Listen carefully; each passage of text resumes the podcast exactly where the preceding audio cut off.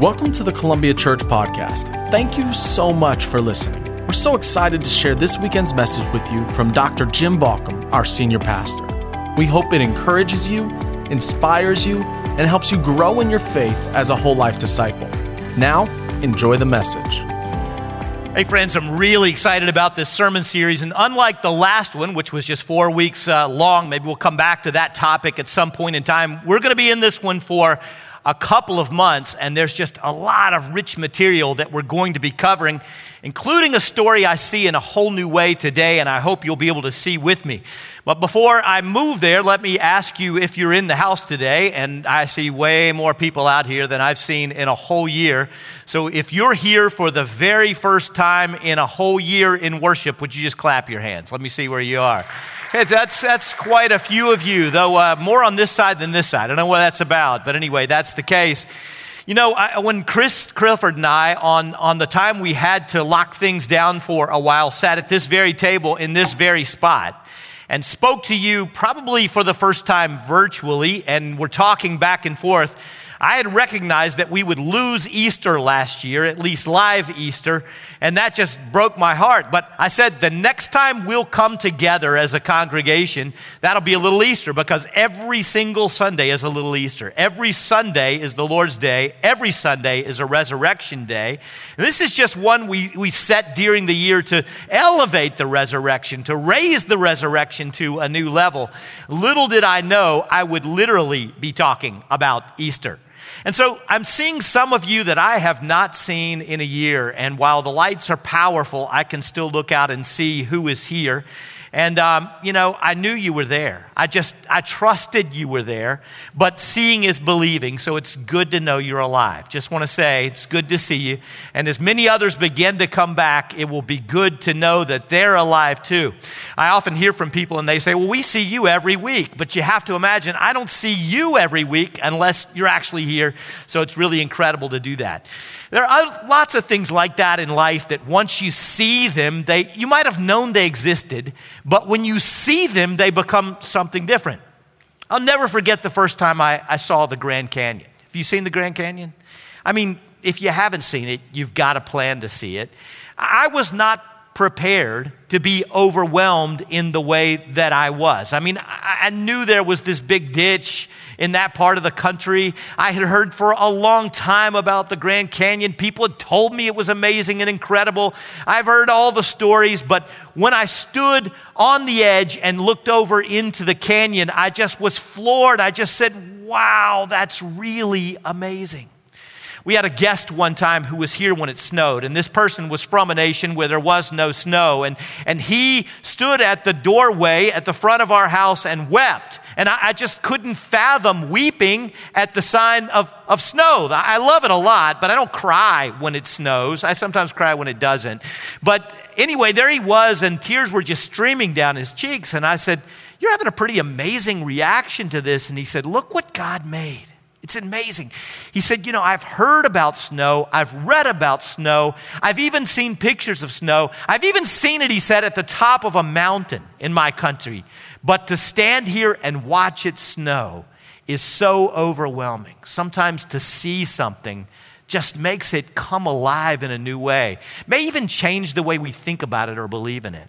That's certainly how it was for me with the cherry blossoms of Washington, D.C., which uh, bloomed, I think, the third earliest this year they've ever bloomed before. 3,500 some trees all around the tidal basin, that part of D.C., the mall. Just, it's absolutely stunning. And I had heard about them all my life. Now, my, my father grew up in D.C. Uh, my grandfather pastored in D.C. and Maryland for, for many years. I came here many times, but you know, the cherry blossoms are intriguing because to see them in full bloom, you've got to be here at a particular moment, like four or five day stretch. That's the, that's the only time they're here. So I'd never been on the mall when they were actually in bloom. Year one, uh, Debbie and I decided we're going to take the family down and we're going to see them. And we, we made a mistake. This was a, a rookie mistake. And we went down in the middle of the day on a Saturday. There's nothing in the world worth seeing that much. It was just, and this is pre COVID. This is like 18 years. There's nothing worth that. And The next year, we discovered the secret. I always hesitate to tell this because I'm afraid too many people will figure it out. But you go down really early in the morning, like 5:30 in the morning. You get your parking space. You walk while it's still dark to the tidal basin, and the sun rises on the cherry blossoms. Very few people are there. We bumped into Columbians there before, but not many people. And you just walk all the way around the tidal basin and see those cherry blossoms in full bloom. They're just amazing and then you go to breakfast somewhere. And the first time I saw them, I really saw them, I went, wow. So this is what they're talking about. I'm not sure there's anything so Washington as the cherry blossoms. I mean, I've done lots of things. I've been to the top of the Capitol and the rotunda and on the outside. And I've done lots of things in the time I've been here, but nothing feels more like being a part of the community to me like walking around that tidal basin when those cherry blossoms are in bloom. It's, it feels like, at least at 5.30 in the morning, it feels like an inside secret. It's just really amazing. So every year we've done this. Every single year we go down until last year. Last year we were asked not to go, and we thought it wise not to anyway. The crowds were bigger than they should have been. We just saw them on television, looked at pictures like this on a screen. We missed views like this. Just missed them completely. And it was, it was, it was amazing to me how sad I felt not to be able to see. Now, look, I knew they were there. Intellectually, I assented to the notion that the cherry blossoms were there, but to miss out on them somehow was overwhelming to me. And we didn't go this year. The Park Service asked us not to. We know we'll be here next year. We can see them again. We didn't go this year. So I've got to trust they're there. I have to know it until such time as I see them again, but I will tell you, there is nothing like actually seeing them. Now, the story we're going to look at today is a story about seeing and believing. And while the story plays with the notion of being able to believe things that aren't seen, yet there is something to observing the effect of a thing like the resurrection on the world and the lives of people. And this story will be a great entree. Though it comes at the end of Jesus' ministry on earth, it will be a great entree into the gospel passages we're going to look at over these weeks and our exploration of a particular idea. Now, this is a new idea for me. It's amazing to me that I still have new ideas, frankly. But with regard to faith, it really amazes me when it happens because for so many years I've been studying the scriptures so carefully, but it, it never ceases to amaze me that something new can arise that will transform at least a portion of how I view things and see things. And this is like that, and it all has to do with just one Greek word. Actually, kind of two, but mostly just one Greek word. And that word is the word pisteuo, pisteuo, which means to believe or to entrust. Now, you probably know this word in English, you see it all the time, but it's, it's a fascinating word. And if you're going to translate the New Testament from Greek to English, you'll run into this word quite a bit. You'll run into it in the teaching of Paul, and you'll most of all run into it in the Gospels, and in some ways, especially in the Gospel of, of John. You're going to see this word a lot. But I, I never paid much attention to this word. It's just another word in the Bible to talk about Uh, my faith. It, it, it's a word I'm, I'm familiar with. Now, in our culture, we use the word belief all the time. I will say I believe in a person, I'll say I believe in an idea. I'll say I don't believe in this or don't believe in that. I'll even say I believe it's going to rain today. I mean, I'll use the word belief in the broadest possible sense. I believe this meal's going to be amazing. I'll say all sorts of things when I use the word believe, but not in the Bible. And this is what I'd never noticed before, along with one other big thing I'll show you in a moment. What I started to realize reading the Gospels through in Greek this year is that the word pisteuo is reserved for one thing and one thing alone. Jesus never says, I pisteuo, I believe you guys are swell. Paul never uses this word even to talk about strong ideas like virtues that he wants us to keep in mind, as in Philippians. I'll show you this another week. he never uses this word to speak of anything except for one. The apostles never ever employed this word except for one thing, one thing only. In all the New Testament, you're not going to find this word misplaced. This word is reserved, it is special. It's caused me to wonder if I need to change my English vocabulary. In fact, I'll, I'll tell you at the end, I, I've decided that's the case. You can only believe in the Father, the Son, or the Holy Spirit.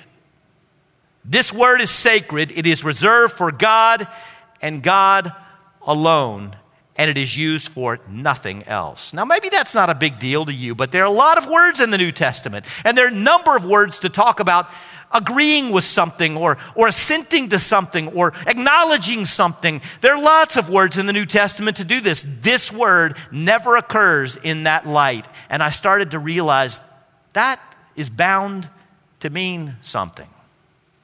Then I noticed something you ever kick yourself? Do you do that? You go, I could kick myself for never seeing this. How could you possibly read the New Testament in its original language and not notice what I'm about to show you? You're going to notice this immediately, and you may tell me, Jim, I don't know how you missed that. But I've never heard anybody talk about that, and that is the word for faith is pistis. Now, this I knew. The word for faith is pistis. So I translate the New Testament and if I see the word pisteuo, I write belief. and I see the word pistis, I write the word faith, but I never really thought about the connection between the two. And because you're speaking English, you don't think about the connection to, uh, between the two either. You may say a person of faith is someone who believes, but you miss the deep connection of these two words. Do you notice it? it is not that pistis is the root of pisteuo. It is not that faith is the root of belief. It is that they are two forms of precisely the same word. Exactly the same word, but one pistis is a noun, faith, and the other pisteuo, to believe, is a verb.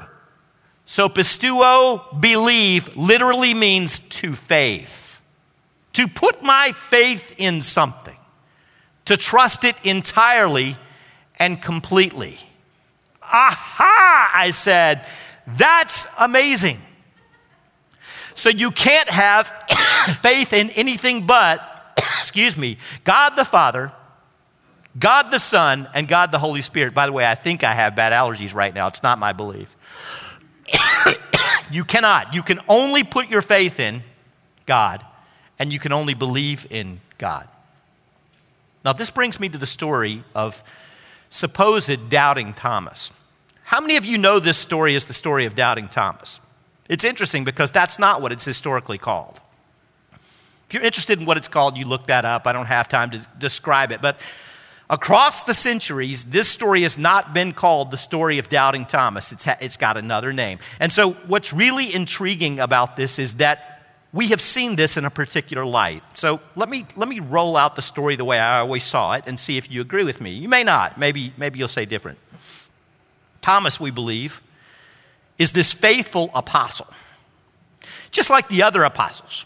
And Thomas, for whatever reason, doesn't see the risen Lord when the others do, which is something I never even wondered about or questioned. it's just he wasn't there. And so Thomas having not been there, refuses to believe that Jesus is risen. Bad Thomas. Bad doubting Thomas. What's the matter with you? Jesus told you he would rise, he rose. Your closest friends told you that he had risen, he'd risen. Couldn't you trust it? Why, oh, why, Thomas, did you doubt? and in saying that he doubted, what we tend to say is he did not have faith, right? So the opposite we've learned of doubt is what? Is faith. But is that really the way the Bible presents it? And is that really what's in the story? I do no longer think so. It's not a belief thing. I don't think so. Let's take a look at Thomas because he's really rather fascinating. So we can't know much about Thomas. It's not like, you know, don't you wish we had resumes of the apostles? Like somewhere in the Bible there were just this list. Like maybe there's a glossary to the Bible, an appendix, and it tells you, oh, Thomas had these qualifications. This was his career. This was his wife, if he had one. These were his children. All that kind of stuff we could have known. We know very little about most of the apostles Peter, James, and John. Perhaps being the ones we know the most about. Judas, we know more about.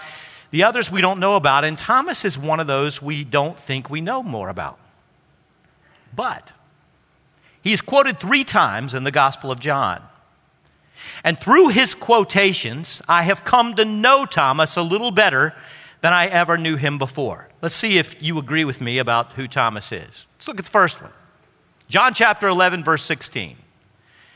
Then Thomas, also known as Didymus, said to the rest of the disciples, Let us also go that we may die with him. Now, first of all, let me pull out an obvious thing. The word Didymus has a meaning. It means twin. So we know that Thomas was a twin, which, if you're a twin, you know is, is sort of interesting in itself. There are certain character qualifications that tend to line up with someone who has a twin. So we, we know that Thomas was a twin. But we know way more than that from this story. Now, this comes from the story of the raising of Lazarus. Jesus has just said to his apostles, For your sake, it is good that Lazarus is really dead, so that you can see the sign, so that you can know.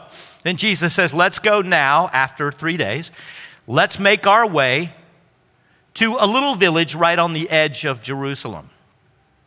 And what Thomas knows is that if Jesus, at that point in his three year career, goes anywhere near Jerusalem, the authorities are going to catch up with him. He realizes there is incredible danger in this journey, and he would prefer that Jesus stay in the hillsides of Galilee. But Jesus says, Nope, we're going to go to Bethany, we're going to go there, and we're going to we're going to accomplish an amazing thing with Lazarus.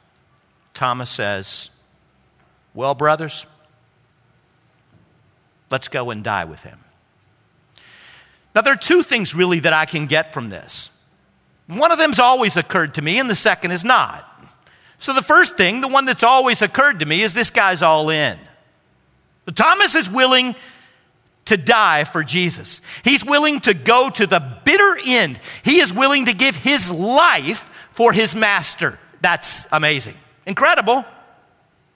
So I say, All right, Thomas, you must be a person of great faith.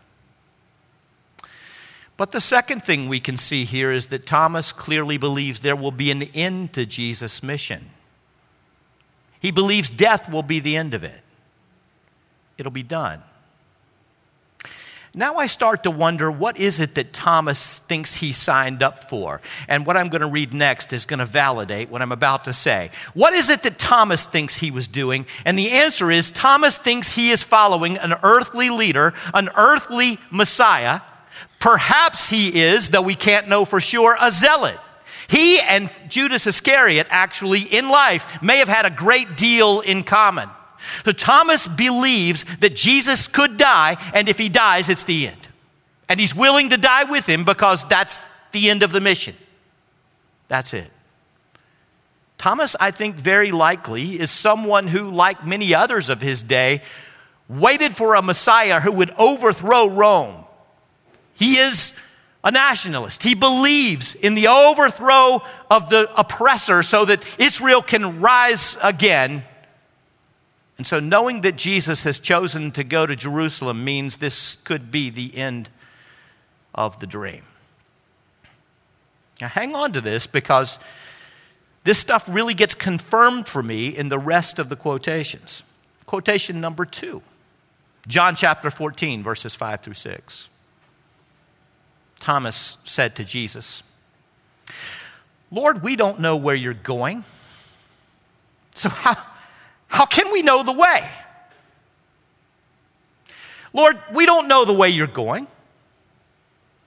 How can we possibly know the way? Now, Jesus has just told his apostles. I'm going to prepare a place for you that where I am, there you may be also.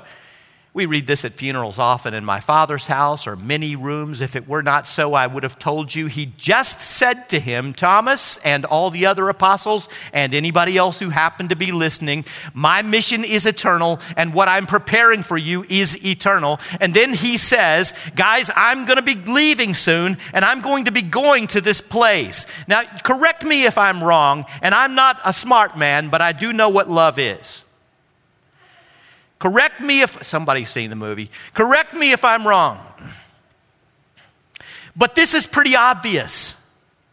It's really clear that Jesus is not saying that he's going to some earthly place. He doesn't have a house on the Riviera.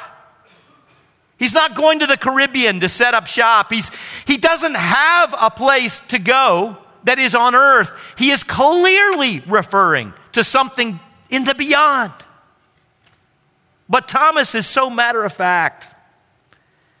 He's so detailed that he says, Lord, you're going to have to write out the directions for me so I can get some clarity on how this thing is supposed to work.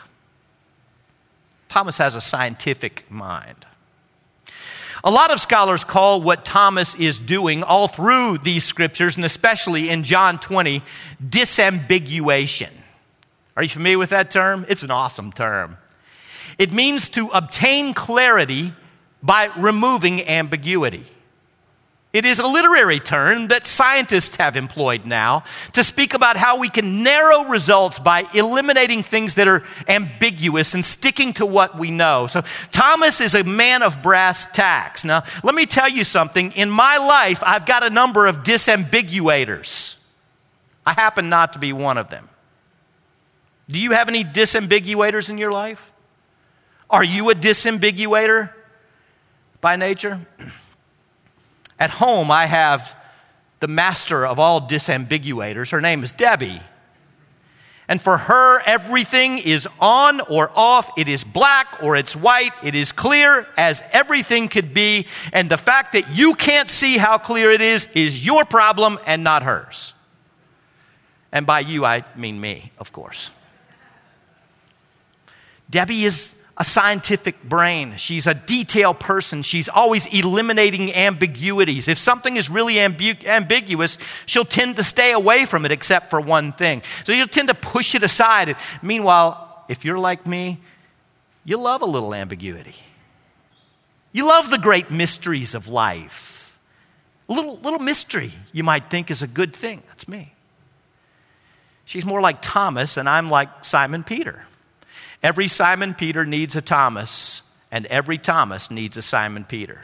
Every disambiguator needs an idealist, and every idealist needs a disambiguator. That's how life works. And so Thomas probably was pretty important to that little group of apostles because he was the one who did get the directions before they left. That was him. See, at work, I have a disambiguator too. His name is Brett Flanders. He is a master disambiguator.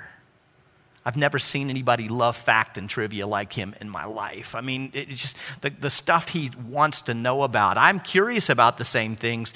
He'll tell you, well, that is 0.1 millimeters, or we're talking about right there. So just ask the rest of my staff team when we're venturing into places, and this is necessary. The future's not known. And so planning for the future is a bit ambiguous. And so when we're venturing in some big thing, he's always the one that goes, Hold on now. Exactly what are the directions? What are the facts? What are the details? And that's really, really helpful, right? There's nothing wrong with being like that. Thomas, is a disambiguator.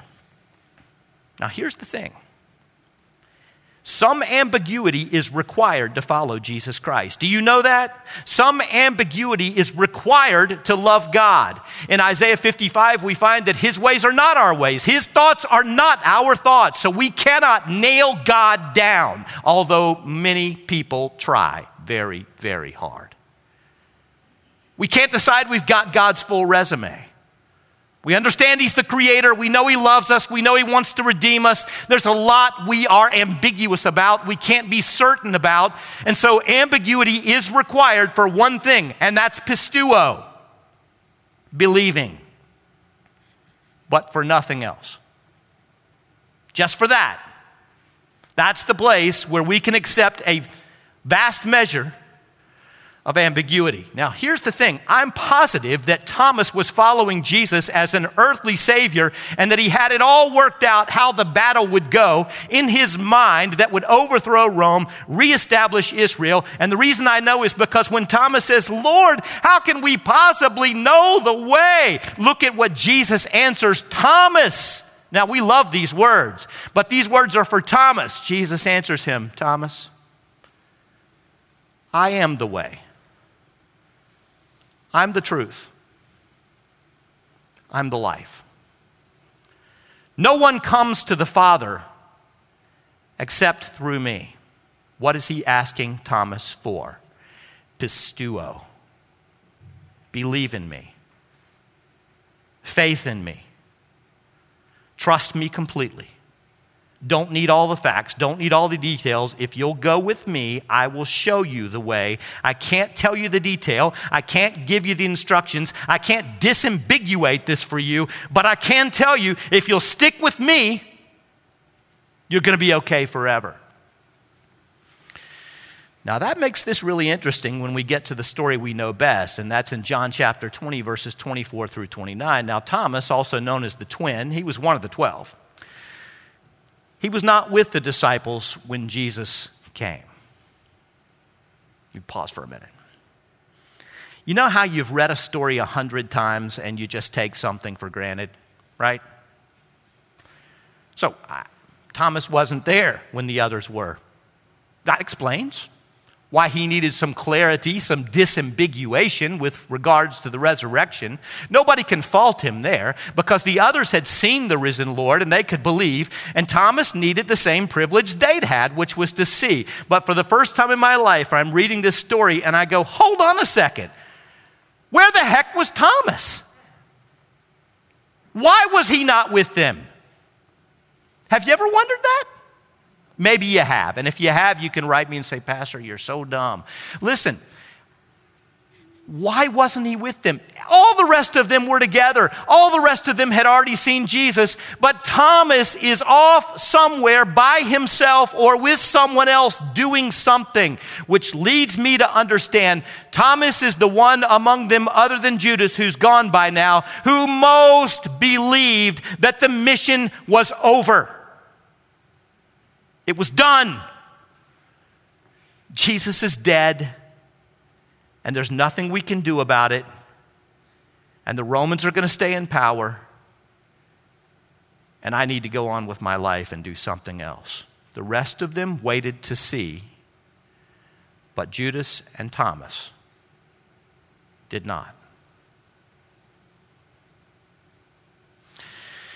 Now, what I'm led to understand is that Thomas followed Jesus as Lord, but never recognized until what we're going to talk about that he was God.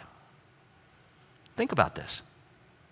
He was willing to die for him, give him mastery over his destiny, but he did not understand who he really was. Let's continue with the story. Now, Thomas, one of the twelve, was not with the disciples when Jesus came. So the other disciples sold him, We've seen the Lord. But he said to them, Unless I disambiguate, unless I see the nail marks in his hands and put my finger where the nails were, put my hand in his side, I will not pisteuo. I will not believe. A very specific word. I'm not going to believe unless I see that. Remember, you can't believe in ideas. You can't believe in opinions. You can only believe in the Father, Son, and Holy Spirit in the Scripture. So he's saying, Unless I see the risen Lord, I will not ascribe my full belief to God. A week later, his disciples were in the house again, and Thomas was with them. And though the doors were locked, Jesus came and stood among them and said, Peace be with you. And then he said to Thomas, Thomas, put your finger here. See my hands? Reach out your hand and put it into my side. And then we're told by the NIV that Jesus said, Stop doubting and believe. And then Thomas said to him, My Lord and my God. Now, I got problems with this translation. Did Jesus really say to Thomas, Stop doubting? The word that he uses or the word that's recorded in Greek is apistos. It's just like in English. When you add an A to the front of the word, it is the opposite, 180 degrees from that word. So if the word here is a believing, then the opposite of believing is what Thomas was doing. Jesus does not use the word for doubt. There is a word for doubt, he doesn't use it. He says, stop unbelieving. I believe that what he is saying to Thomas is, put your belief in the right place and stop believing in earthly causes that cannot deliver you, cannot give you salvation, because once again, I am the way, the truth, and the life, and no one comes to the Father except by me. I think he is saying stop misappropriating belief. Believe rightly. I think he's saying. And then he continues. He says, Thomas, stop doubting and believe. You can put the scripture back up, please. Stop doubting and believe. Reach out your hand, put it into my side. Stop doubting and believe. And Thomas said to him, My Lord and my God. And then Jesus said to him, Because you've seen me, you've believed. Blessed are those who have not seen and yet have believed. Now, again, the Greek here is interesting. My Lord and my God. What Thomas really says is ho kurios mu kai theos mu, which literally means the Lord of me and the God of me. Listen to what Thomas is saying now. He's saying, You are the Lord of me, but you are also the God of me. Now, I've preached this sermon 5,000 times that goes something like this You can acknowledge God as God, but until you make Jesus Lord, you haven't taken the next step of discipleship. But what I've come to see now biblically is that if you actually do believe in God the Father, believe in God the Son, believe in God the Holy Spirit, if you actually do believe, you are faithing, and so He becomes your Lord by nature. It is quite possible, in fact, to say that Jesus is my Lord and say, I'm living according to His purpose or plan as I see it, but never truly acknowledge that He is the only thing in my life worthy of belief. There is nothing else. It's God the Father, God the Son, God the Holy Spirit. I will reserve belief only for this. Will you believe only in God? Now, listen, friends, this is no trivial matter. A lot of really good so- social scientists are saying in our day that we are supplanting our religion with other beliefs. In essence, because we have become a nation full of nuns, and because many, N-O-N-E-S, and because many people have decided that they are not going to practice religion anymore, they have elevated other things to the status of religion, and the thing most prominently spoken of is politics. And so we've got people on either extreme who make wokeness their religion, or who make nationalism their religion. It's on both sides and then they bathe it in spiritual language of redemption and they buy into an earthly cause. Now, don't get me wrong. I think being woke to God's justice is a good thing. And I think loving your country is a good thing, but they're not religions. And we should never believe in these things. His kingdom is not of this earth. Belief is for God the Father. Belief is for God the Son. Belief is for God the Holy Spirit. Jesus is the way, the truth, and the life. There is nothing else, and nothing else is even going to matter to you when your life is over on this earth. They are the only things worthy of your belief. Will you believe only in God? That was the question asked of Thomas. Now, listen, once Thomas had seen the risen Lord, once he knew the truth, he was his Lord and he was his God because the resurrection changes everything. You can stake your life on it. This is what God's up to, it's what he's doing. It changes everything for you, too. Now, unfortunately, we can't literally see the risen Lord until we breathe our last and we go to heaven, but I've seen the risen Lord. Have you? I've seen the risen Lord. I've seen him move and act in this world. I've seen him change people's lives. I've seen him change me. I've seen the risen Lord, and that changes everything. He is my Lord, and he is my only God, and he is the only one in whom I believe. Will you believe only in God? This is not a small thing. I'm changing my vocabulary. It's kind of interesting because I'm catching myself using the word belief all the time when it doesn't apply. I think, I conjecture, I speculate. I will only use the word belief, like the Bible does, to speak of my God. That's it. So before I might have said, I believe in my wife, Debbie. I don't believe in my wife. We both believe in God the Father, the Son, and the Holy Spirit, and that's what sustained our marriage and made it what it is. I don't believe in my children. I love my children, but I don't believe in them. The fact that they honor God means everything to me because I believe in God and they believe in God, and we have a link that is stronger than blood. I don't believe in Columbia. I love it. I serve it. I don't believe in it. I don't believe in you, and you shouldn't believe in me.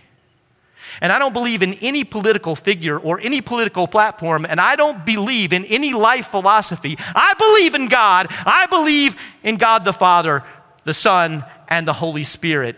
That's it. And once we're clear on what we believe, we understand everything else a little differently, don't we? Because when we ascribe the word belief, it becomes a religious matter, non negotiable, but we should seek disambiguation in everything else and look for the proof that it is real and true and right and noble. This is not small. This to me is, is just huge. Paul said it this way let us, not Paul, the writer of Hebrews said it this way let us hold fast to the confession of our hope without wavering. For he who promised is faithful. And let us consider how to stimulate one another to love and good deeds, not forsaking our own assembling together, worship as we, as some are in the habit of doing, but encouraging one another, and all the more as the day is near, because worship and community, they reinvigorate our true belief in God the Father, the Son, and the Holy Spirit, you're going to have to decide how to respond to the resurrection. Believing in it, along with other things, will not do. Will you believe? Only in the risen Lord. We will believe something, friends. Samuel Goldman called this the law of the conservation of religion. You will believe in something, but only Christ is worthy of your belief. And once you establish that, everything else becomes a whole lot less ambiguous. Would you pray with me, Father? Give us the courage to truly believe, to faith in you and you alone, and never to elevate any other idol, even near to you. It's not a matter of priority like lining things up behind you.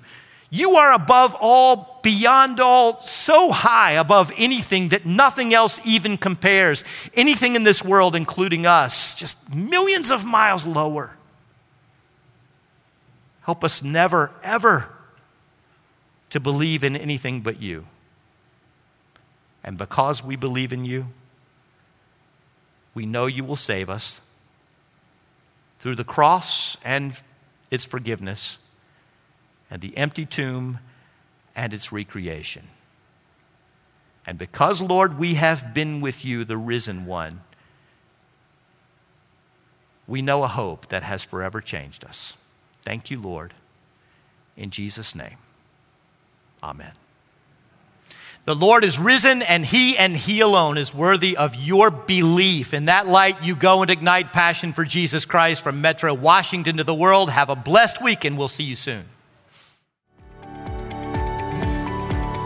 Hey, thanks again for listening.